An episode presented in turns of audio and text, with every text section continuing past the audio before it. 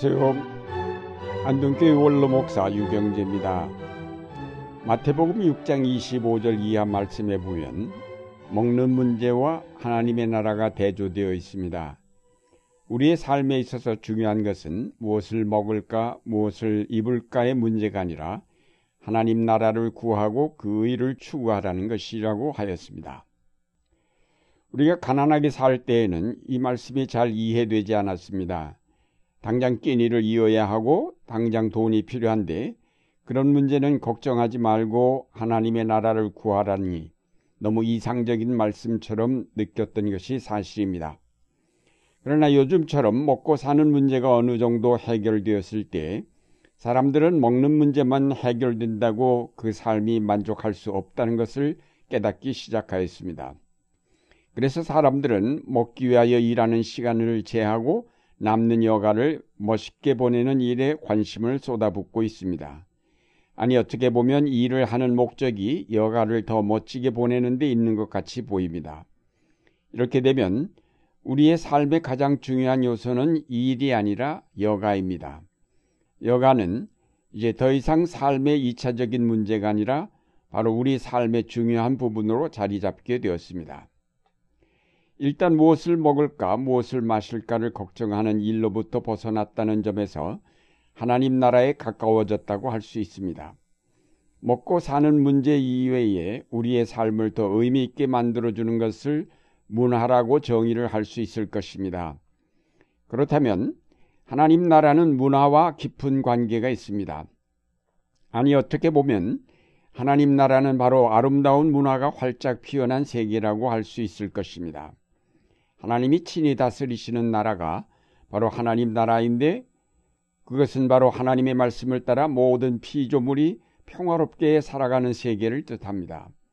그 평화는 바로 온갖 아름다운 문화를 꽃피게 만드는 중요한 삶의 기초가 되어 하나님 나라는 문화의 나라가 될 것입니다. 우리가 우리 속에 문화 창조의 충동을 느끼는 것은 하나님께서 그것을 우리에게 주셨기 때문입니다. 이런 문화 창조의 충동을 강하게 느끼는 사람이 바로 예술가가 되고 그렇지 않은 사람들도 크고 작은 문화적 삶을 추구합니다. 영화 서편제에 보면 소리꾼은 먹고 사는 문제를 초월한 사람들임을 알 수 있습니다. 한이 맺힌 소리를 내게 하려고 눈을 일부러 멀게 만드는가 하면 굶기를 밥 먹듯 하면서도 오직 득음하기 위하여 온갖 노력을 다하는 주인공들의 모습을 보면서 문화 창조의 충동은 삶의 중요한 요소임을 확인하게 됩니다. 우리는 이런 예술가들의 얘기를 종종 듣습니다. 미시아를 작곡한 핸델을 비롯하여 베토벤 같은 음악가들의 이야기가 대체로 이와 비슷합니다. 그런가 하면 반 고흐 같은 미술가도 완전히 그림에 미쳤던 사람이었습니다. 예술가뿐만 아니라 시인이나 소설가들 가운데도 이런 얘기를 가진 사람들이 대부분입니다. 위대한 예술가들의 문화적 충동은 우리 삶의 본질이 무엇인가를 보여줍니다. 물론 이런 모든 문화 충동이 다 하나님의 뜻에 맞는 것이라고 할 수는 없습니다.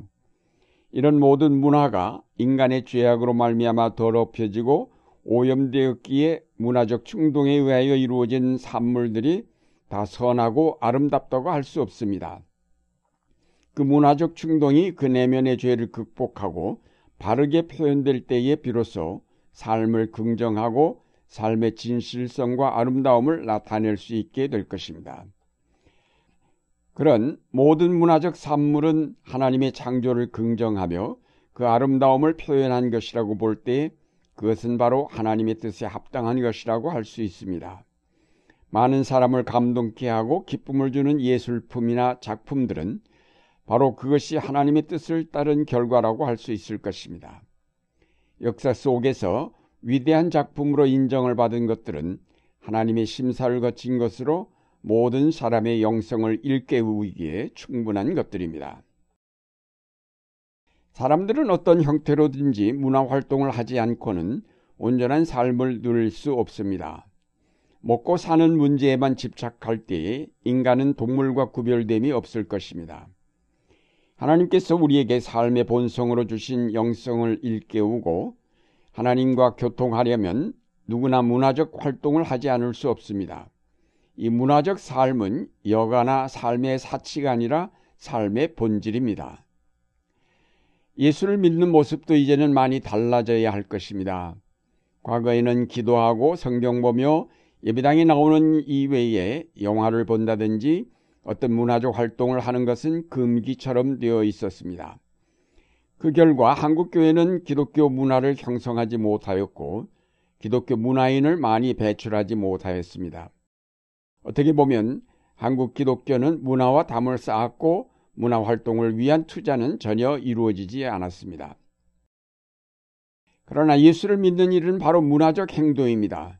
하나님의 창조를 긍정하고 그 구원의 역사를 찬양하며 그 사랑을 표현하며 하나님 나라의 기쁨을 오늘 여기에 나타내는 일이 바로 예수를 믿는 일입니다. 그런데 우리는 이제까지 그런 문화적 활동을 외면하여 왔고 따라서 우리 예배는 형식화되고 그리스도인의 삶이 오히려 상막하게 되어버렸습니다. 우리는 이제까지 외면하여 온 문화적 활동을 우리 속에 받아들여야 하겠습니다. 이제까지 우리의 기도는 먹을 것을 구하고 삶의 안정을 구하는 것이었지만 이제는 우리 속에 받은 바 은혜를 표현하며 하나님 나라의 백성답게 살아가는 일을 위하여 기도하여야 할 때입니다. 예수님은 오셔서 우리가 얽매고 있는 질병과 귀신들로부터 우리를 자유롭게 하셨습니다. 눈먼 자를 눈뜨게 하시고 귀 먹은 자를 듣게 하시며 벙어리를 고쳐 말하게 하시며 안진뱅이를 고쳐주셔서 걷게 하시고 가난한 자에게 복음을 전하셨습니다. 이것은 우리로 많은 열매를 맺게 하시기 위한 것이었습니다. 그러면 우리의 삶의 열매가 무엇입니까? 그 열매가 풍성하게 맺힐 때 하나님이 기뻐하신다고 하였는데 그 열매가 무엇일까요? 결국 우리의 영성이 깨어나 하나님 나라의 문화에 참여하여 사랑하고 노래하며 아름다움을 표현하고 기쁨으로 춤추는 것이 아니겠습니까? 즉 영적 문화 생활이 바로 그 열매가 아니겠습니까? 그런데 우리는 눈을 뜨고도 귀가 열리고도 여전히 먹을 것만 구하는 비문화적 그리스도인으로 남아 있는 것은 아닐는지요. 한국교회는 지금 과도기에 있다고 하겠습니다. 원초적인 신앙생활에만 몰두하여 왔던 시기가 서서히 끝나고 이제는 그 신앙을 바탕으로 한 문화적 생활로 넘어가야 할 때가 되었습니다. 어린아이처럼 우유나 먹던 신앙에서 이제는 장성하여 하나님의 나라를 이해하고 그 문화적 삶에 참여할 때가 되었습니다. 인간의 삶이 근본적으로 문화적인 삶인 것처럼 그리스도인의 신앙 생활도 근본적으로 문화적인 삶입니다. 그리스도로 말미암아 이런 문화적인 삶이 풍성하게 이루어질 때 우리는 이로써 하나님께 영광을 돌리며 하나님 나라를 더욱 이 땅에 분명하게 세워가게 됩니다. 하나님 나라와 문화 생활은 별개의 것이거나 대립적인 것이 아닌 하나의 개념입니다. 사랑하는 여러분, 하나님 나라는 하나님이 친히 통치하시는 나라로 거기에는 아름다운 문화가 활짝 꽃핀 나라가 될 것입니다. 오늘날 우리가 그 하나님 나라의 시민으로 참여한다는 것은 바로 그 문화를 익히고 발전시키며 그 안에서 풍성한 열매 거둠을 뜻합니다. 이제까지 우리는 무엇을 먹을까, 무엇을 마실까, 무엇을 입을까를 염려하는 일에만 몰두하여 왔으나 이제는 어떻게 하나님을 기쁘시게 할까를 생각하며 그 사랑과 정의를 이 땅에 실현시키고 그 문화를 꽃피게 만드는 일에 헌신하고 봉사하여야 하겠습니다. 더 이상 문화생활은 사치나 여가 선용이 아닌 우리의 신앙생활의 본질임을 깨닫고 이것을 발전시키며 이것을 통해 열매 맺도록 기도하여야 하겠습니다.